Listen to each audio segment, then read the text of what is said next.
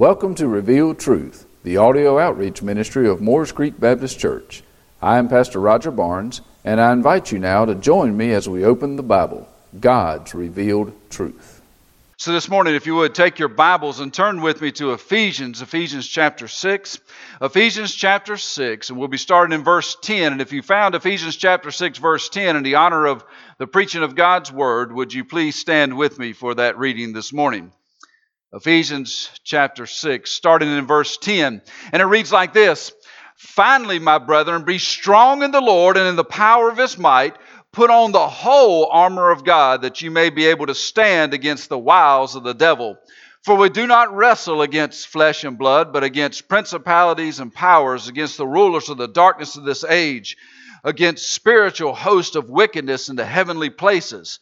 Therefore, take up the whole armor of God, that you may be able to withstand in the evil day, and having done all, to stand. Stand, therefore, having girded your waist with truth. Father, this morning we have worshiped you corporately through our singing and our fellowship together. Our children have led us in the worship of you through singing. Johnny has so beautifully proclaimed your word through song this morning. And now as we open that word and we listen to your still small voice, let our spiritual ears be wide open.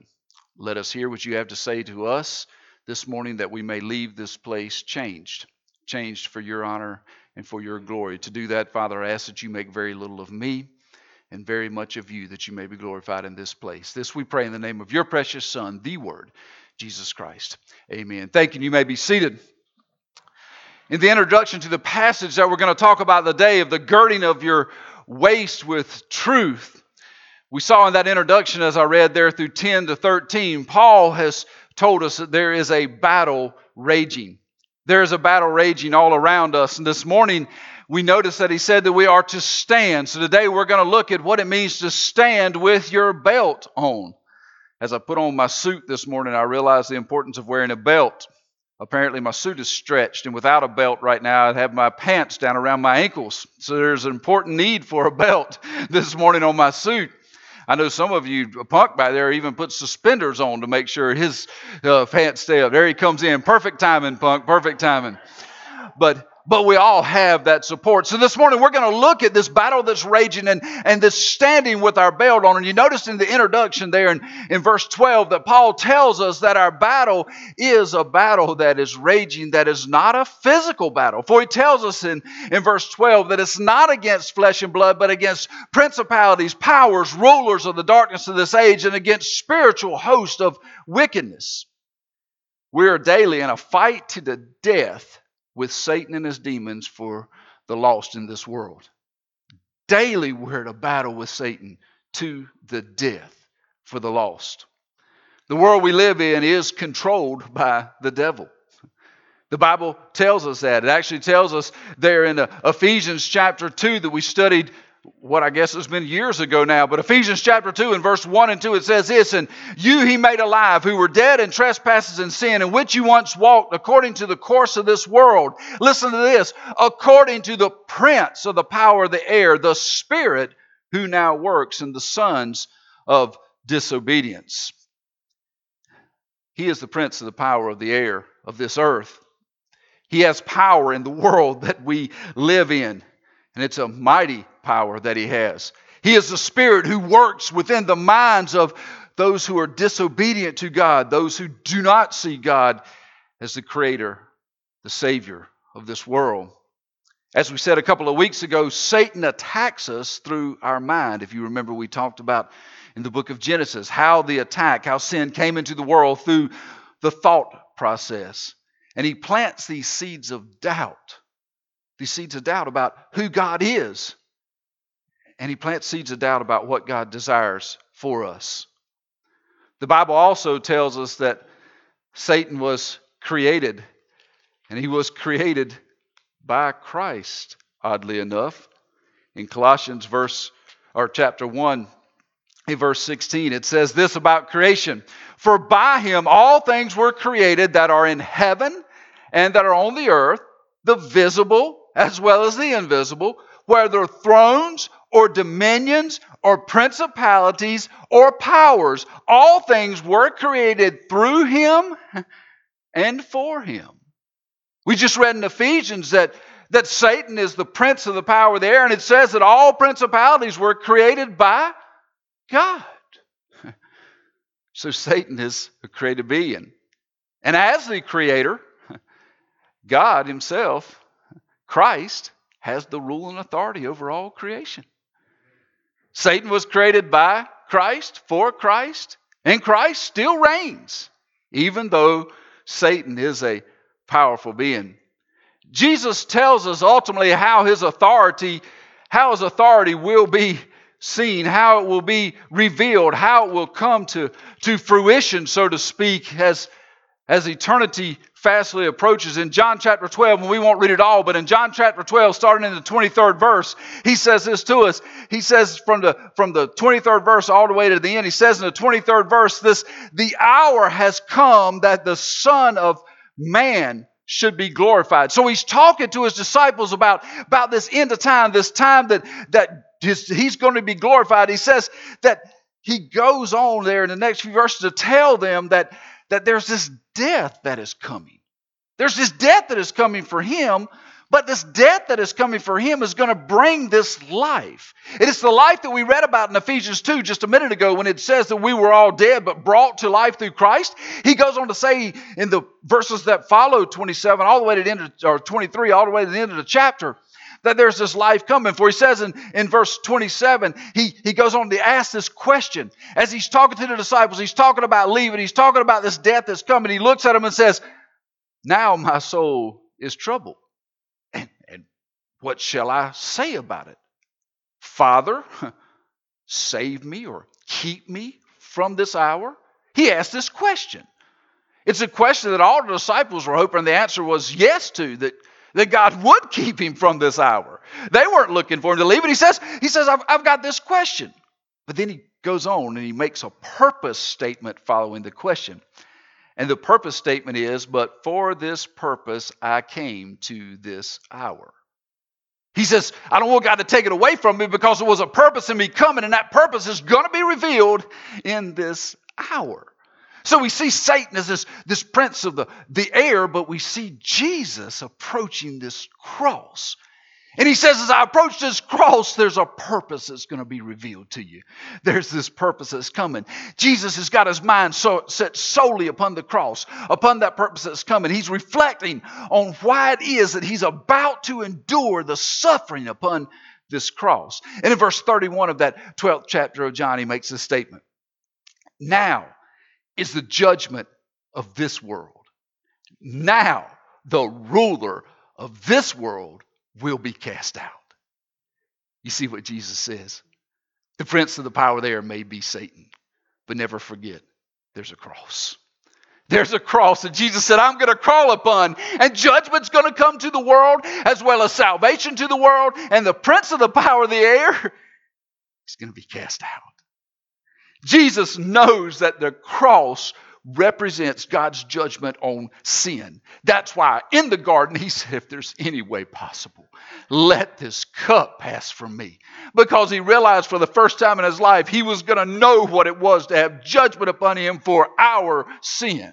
And he knew that cup was full. He knew that cup was heavy. Yet he picked that cup up. He drank it all and he turned it over on the table and said, bring it on. And at the end of the cross, what did he say? Just look at the cup.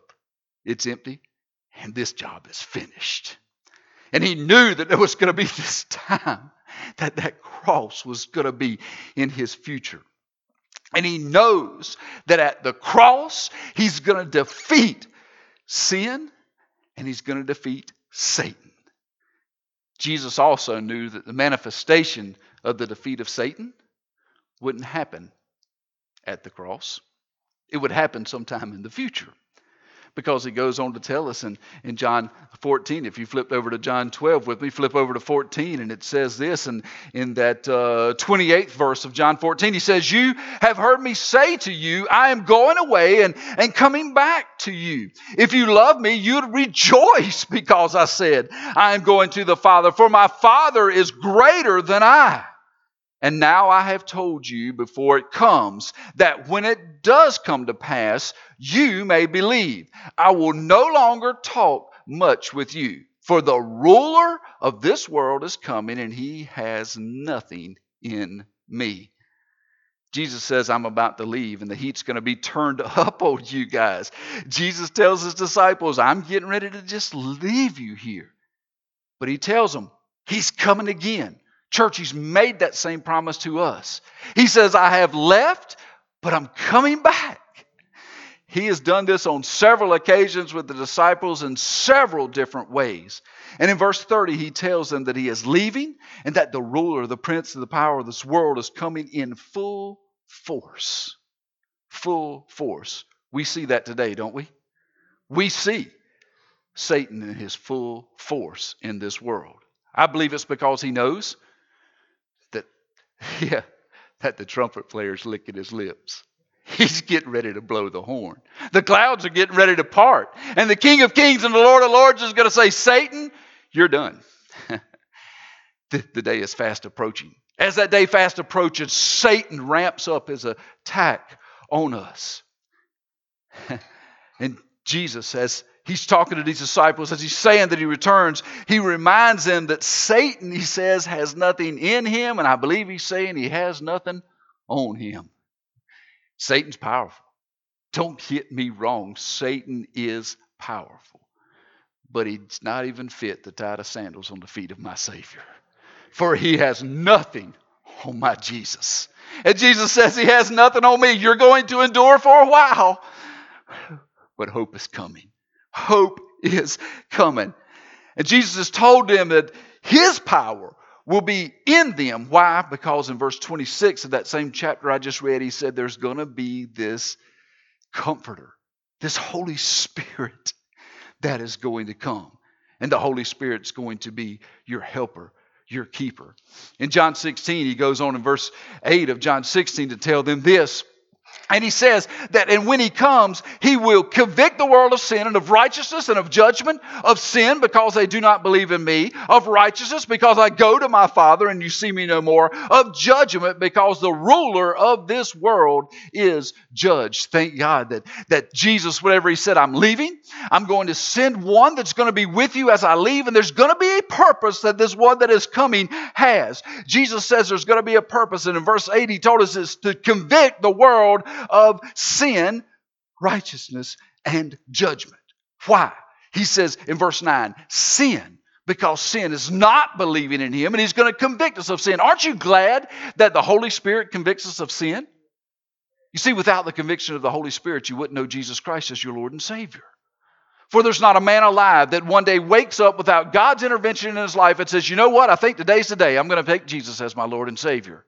No, what happens in your heart is the Holy Spirit works on you to realize that thing in your life that is not godly is a sin against God. And he works in your life to make you understand there's only one way that you can have that fixed in your life, and that's the man, God-man, Jesus Christ. So aren't you glad that the Holy Spirit convicts you of sin? But it also says in verse ten that he comes. It says that he comes to convict you of righteousness. Why? Because Jesus has shown himself righteous, and he's been received by the Father. After he has died on a cross for our sins and was buried, he rose from the grave as proof positive that what he had done was sufficient to pay for your sin and my sin on a cross, and he was taken back into the presence of his Father, giving us the hope one day that we will stand in righteousness, the righteousness of Christ, in the presence of our Almighty God. But he also said there in verse eleven, in verse eleven, he also said that he convicts of judgment, that he has this judgment. Why? Because the ruler of this world has been judged. Aren't you glad that God doesn't allow Satan to run this world forever any way he desires? For God has judged him through the blood that dripped from the hands, the feet, and the brow and the side of our Lord and Savior Jesus Christ. He has already been judged. So then how are we to stand in the battle if Satan is the ruler of the world and we have to face him in battle every day? That was the introduction. We'll try and get the message in the next fifteen minutes. Paul uses the symbol. He uses the symbol of us of a warrior. Paul, I'm sure, was very familiar with warriors, if you remember. I think he had been chained to a couple in the course of his lifetime. I'm sure he had bumped into a couple along his way. As a matter of fact, in most of the journey that Paul had been on, he had seen the regiments of, of warriors. And Paul uses a symbol of this warrior going into battle, this, this physical uh, realm of the soldier, to show us how to prepare ourselves in the spiritual battle that we're facing. He uses this picture, a picture that each of us should be able to see. For the soldier in the Roman era had a very specific job, and he wore, wore a very specific uniform for the job. And that's what Paul's about to do there in Ephesians. He's about to walk us through this uniform of the soldier, saying that each piece of the soldier's armor had a specific purpose, and so does each piece of our spiritual armor have a specific purpose. And he starts there in that fourteenth verse of Ephesians uh, chapter six when he says, having girded your waist with truth. And there are three reasons that we are to put on this belt of truth. And they parallel what the soldier's use of his armor were. The very first reason that we're to put on this belt of truth is in preparation. In Paul's day, the men who walked around wore these things that looked much like dresses. Much like dresses. They were tunics, so to speak. They had a head hole, they had armholes, and they were open at the bottom, and they wore these things that went all the way down uh, to their feet. Even the soldiers wore these tunics. And you can imagine how it cut down just a touch on your mobility to have this tunic wrapped around your feet. You know, I never see whenever they have the Olympics, I never see the women's race with long dresses and high heel shoes on, do you? Matter of fact, I never see the men wearing tunics. Matter of fact, they put on as little as possible so that there's no resistance. Every seems like every Sunday morning when I come to church, there's a group of people riding down the side of the road out here on four twenty-one that are pedaling for their life from something. I roll down the window and say, there's nobody back there, slow down, as they're going by. But if you'll notice what they wear, they don't wear baggy things. They wear these skin-tight clothes. I thought it was so they were showing off their physique. I actually asked one at the store not too long ago up here at the corner, why do you wear those funny-looking pants? He says, it's to cut down on the wind resistance. You know, I've never read a bike, or rode a bike fast enough that wind resistance ever became a problem with me. But apparently, they have a uniform that makes what they're doing easier. Well, so did the soldiers. See, God gives us an example of preparedness of our hearts, just like where the soldier prepares himself by taking and putting on this belt, taking his tunic up and tucking it into his belt so that it doesn't hang around his feet, so that he's mobile, able to move without being tripped up. I think about it. I love to watch those live police shows on T V. And I think about, what if the cops wore those? If I was a robber trying to get away from him, instead of running, I'd let him get close enough to grab the tunic and pull it over his head and just take off running. Because what would he do? But the soldiers, they knew that anything loose would be a problem. So they tucked that into their belt. And, and God gives us an example of that all the way back, as a matter of fact, into the book of Exodus. Do you remember the story of Exodus twelve? Remember the story of Exodus twelve? You remember what Exodus is about. They're getting ready to exit something somewhere. And in Exodus twelve, if you remember, he's put in place something called the Passover. Do you remember? He said that tonight there's going to be this death angel that's going to pass through town, and you must have on your doorpost and your lintel the blood of the sacrifice. And the death angel will pass over. But you know, there was more to it than just that. For he said in the in Exodus chapter twelve and verse eleven, he says, and thus you shall eat it, with your belt on your waist, your sandals on your feet, and your staff in your hand. Isn't it kind of strange that to have dinner, you're going to get dressed up? How many of you, whenever you decide to sit down to dinner, you say, kids, make sure you got your shoes on, get your backpack on your back, make sure your teeth are brushed and everything's ready to go, because we're going to have dinner. No, normally dinner means we're in the house for the evening. Yet at the Passover meal, he says, you need to put your belt on your waist, showing the girding up of their waist. You better put your sandals on your feet. You better have your staff in your hand. What was God telling them? They needed to be prepared. They needed to be prepared, yes, for the meal, but they better be prepared to leave. They better be prepared to leave, because he goes on in verse eleven, the second part of it, and he says, you shall eat it in haste. He says, you shall eat it, not looking at the meal, but looking at God at the exit that he's prepared for you. For they had been in bondage, and God was promising them, this is your exodus. And they were to be prepared to eat and to exit at a moment's notice because he was going to send that death angel through. It was a sign that they were ready to leave the minute that God said, it's time. See, Jesus gives that exact same picture in Luke chapter twelve in the New Testament. In Luke chapter twelve in the New Testament, down in the thirty-fifth verse, he, he says this, again, looking at his exiting, his life here on this earth being done. He says this in verse thirty-five. He says, let your waist be girded and your lamps burning.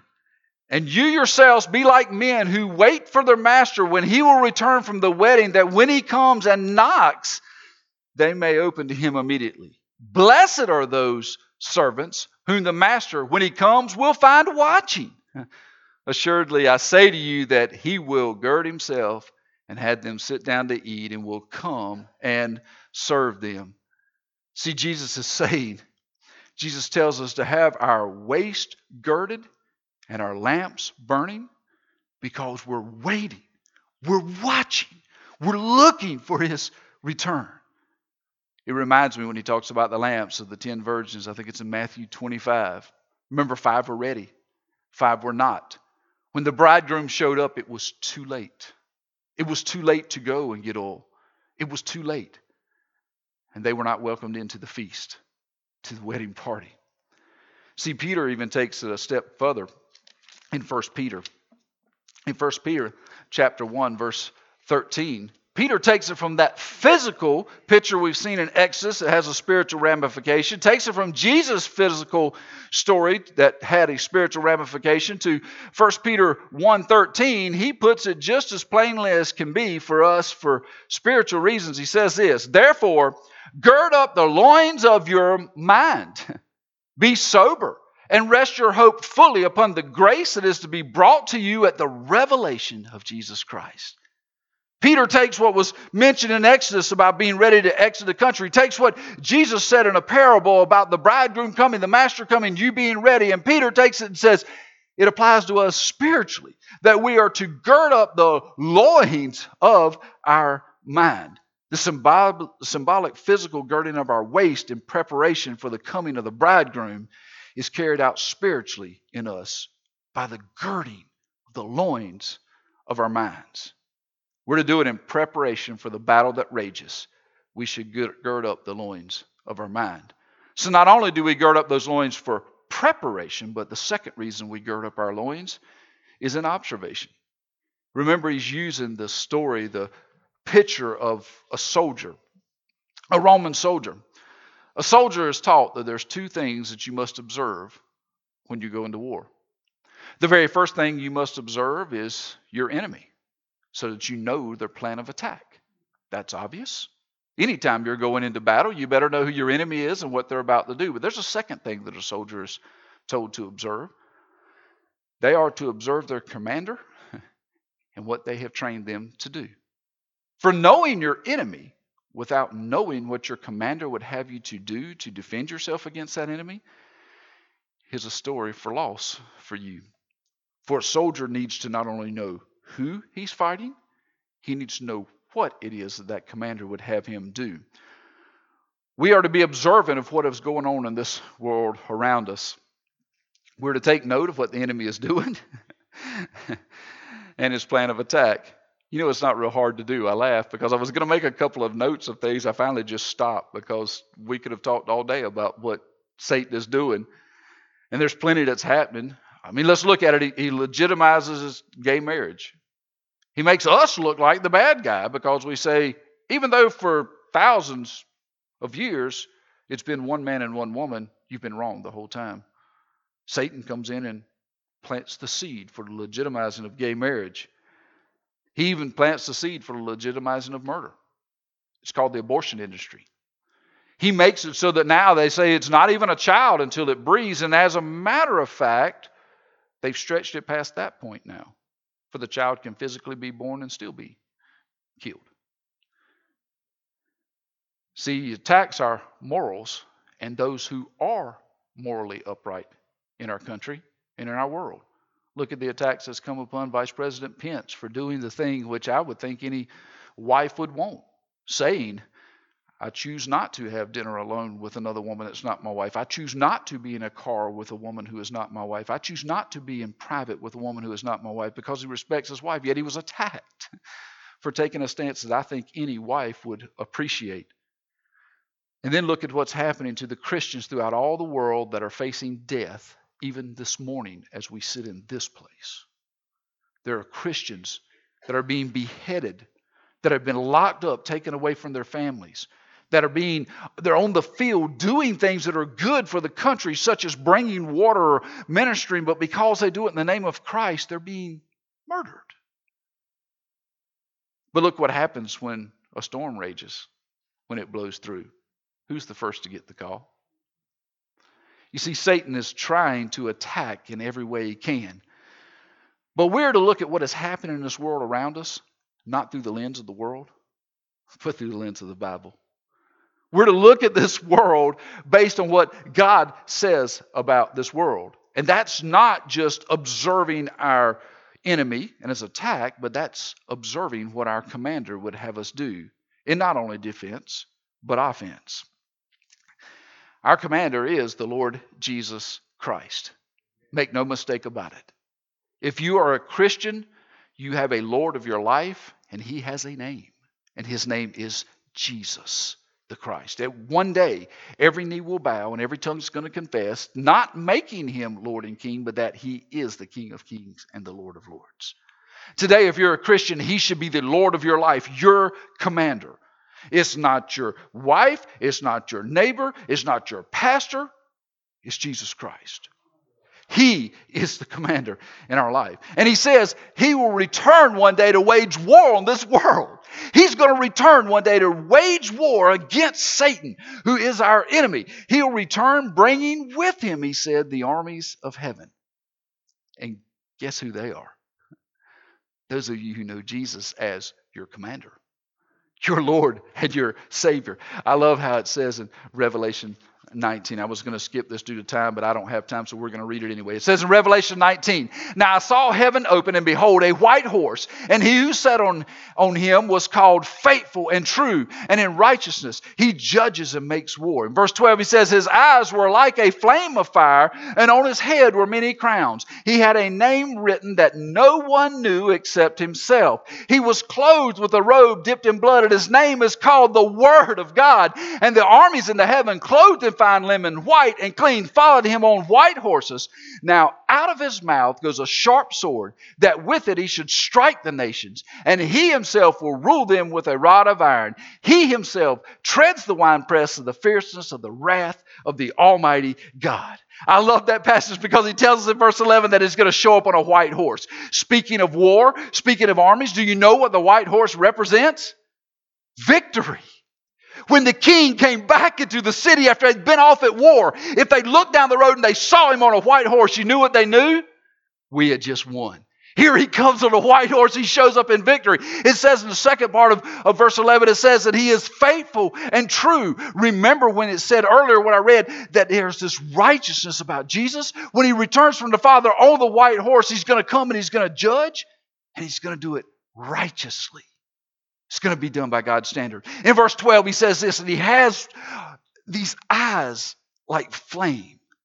There's not going to be a thing that's going on in this world then, or that goes on now, that Jesus doesn't see.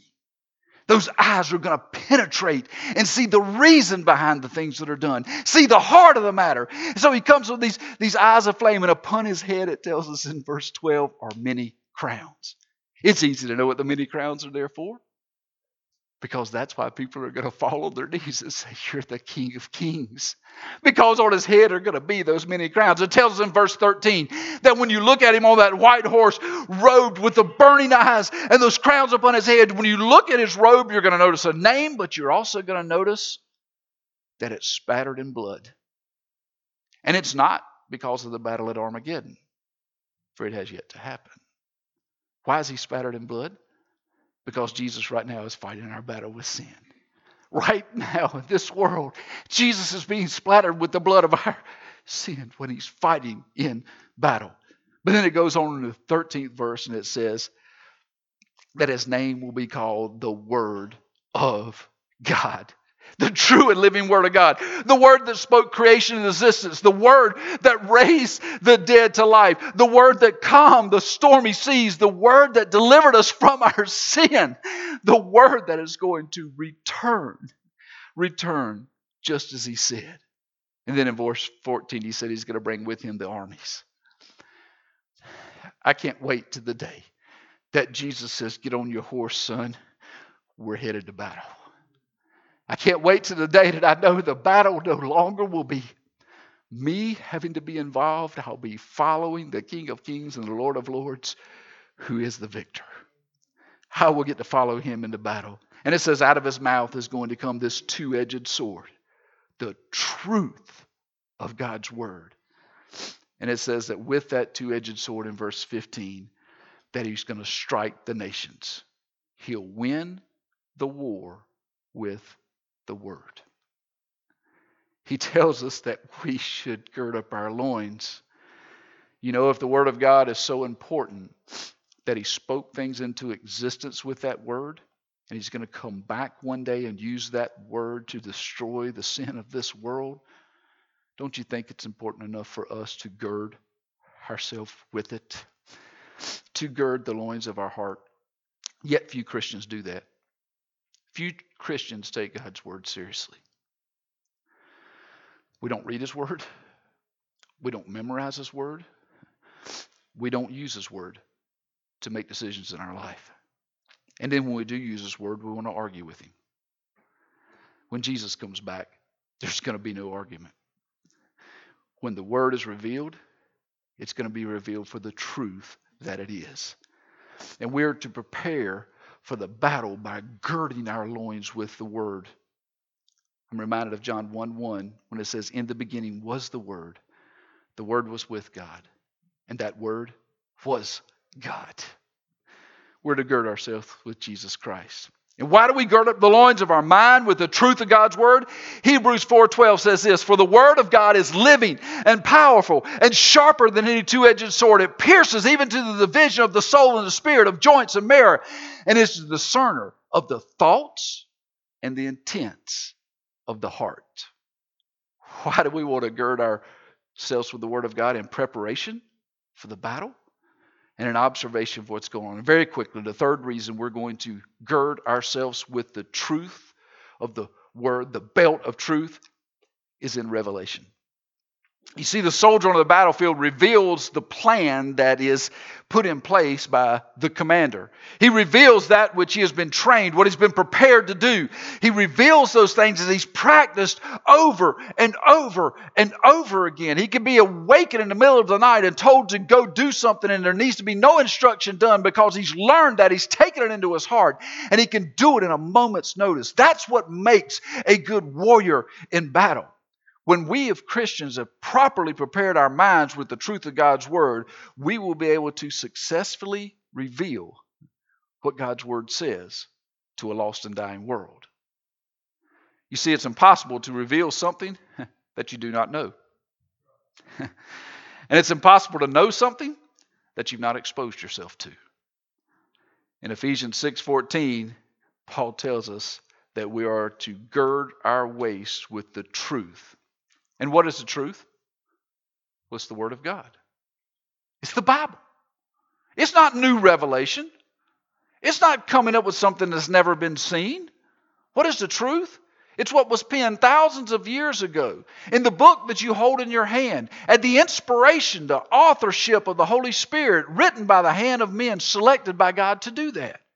It's the Word of God that speaks to our hearts.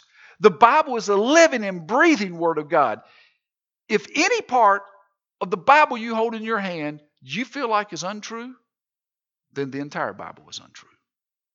You don't get to pick and choose. What God says, God says, and it's true. And we should gird ourselves with that. We must renew our minds that have been distorted with sin, and we need to renew it by the washing of the Word, as Jesus says.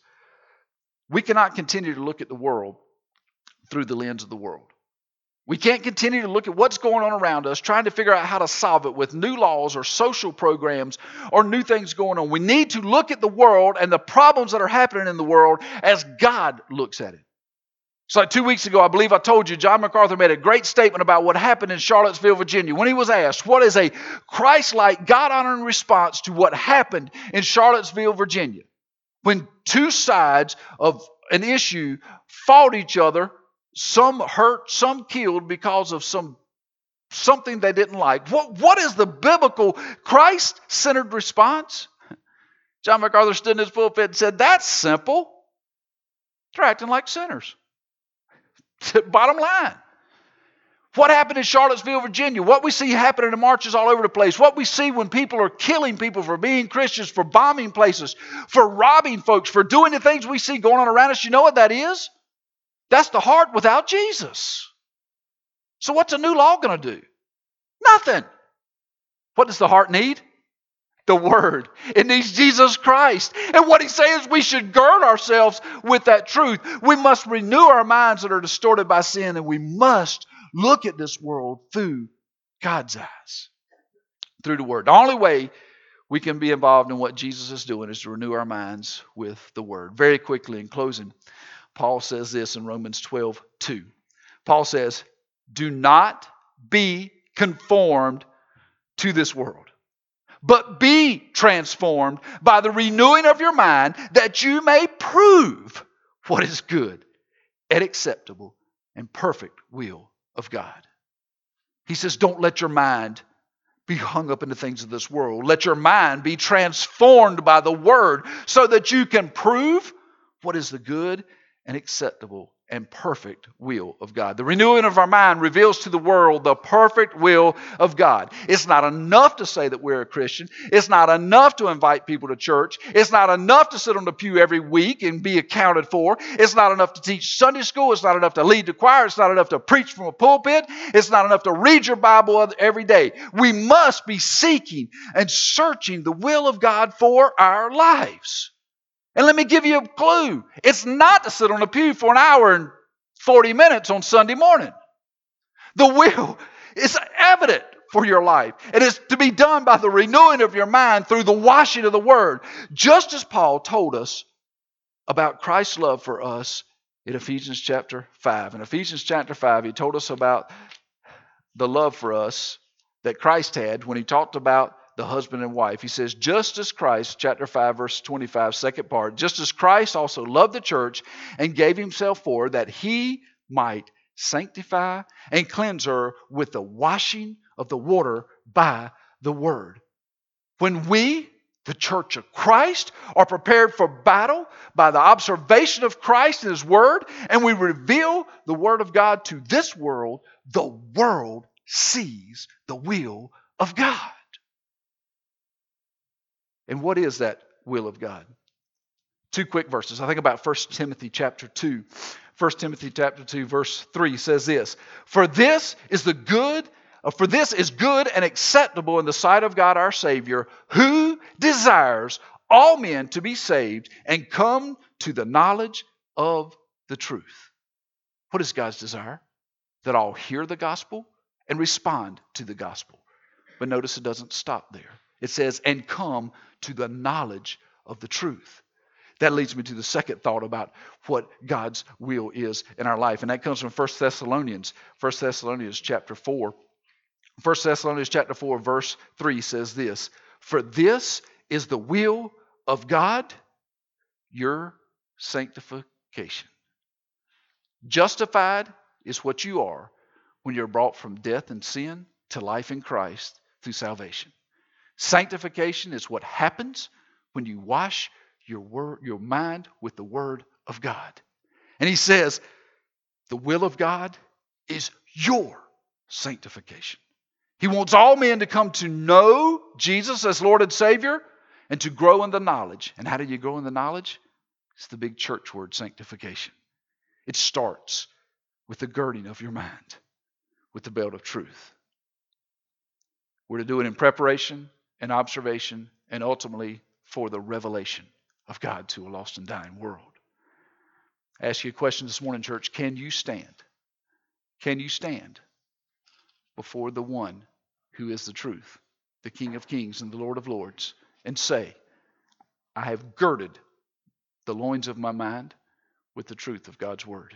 Thank you for joining us here at Revealed Truth. I would like to personally invite you to visit with us at Moore's Creek Baptist Church. We're located at thirty-one oh seven Union Chapel Road in Curry, North Carolina. Our Sunday school starts at ten o'clock on Sunday mornings and is followed at eleven o'clock with our Sunday morning worship service. We also have a time of prayer and Bible study on Wednesday evenings at seven o'clock. We look forward to seeing you soon.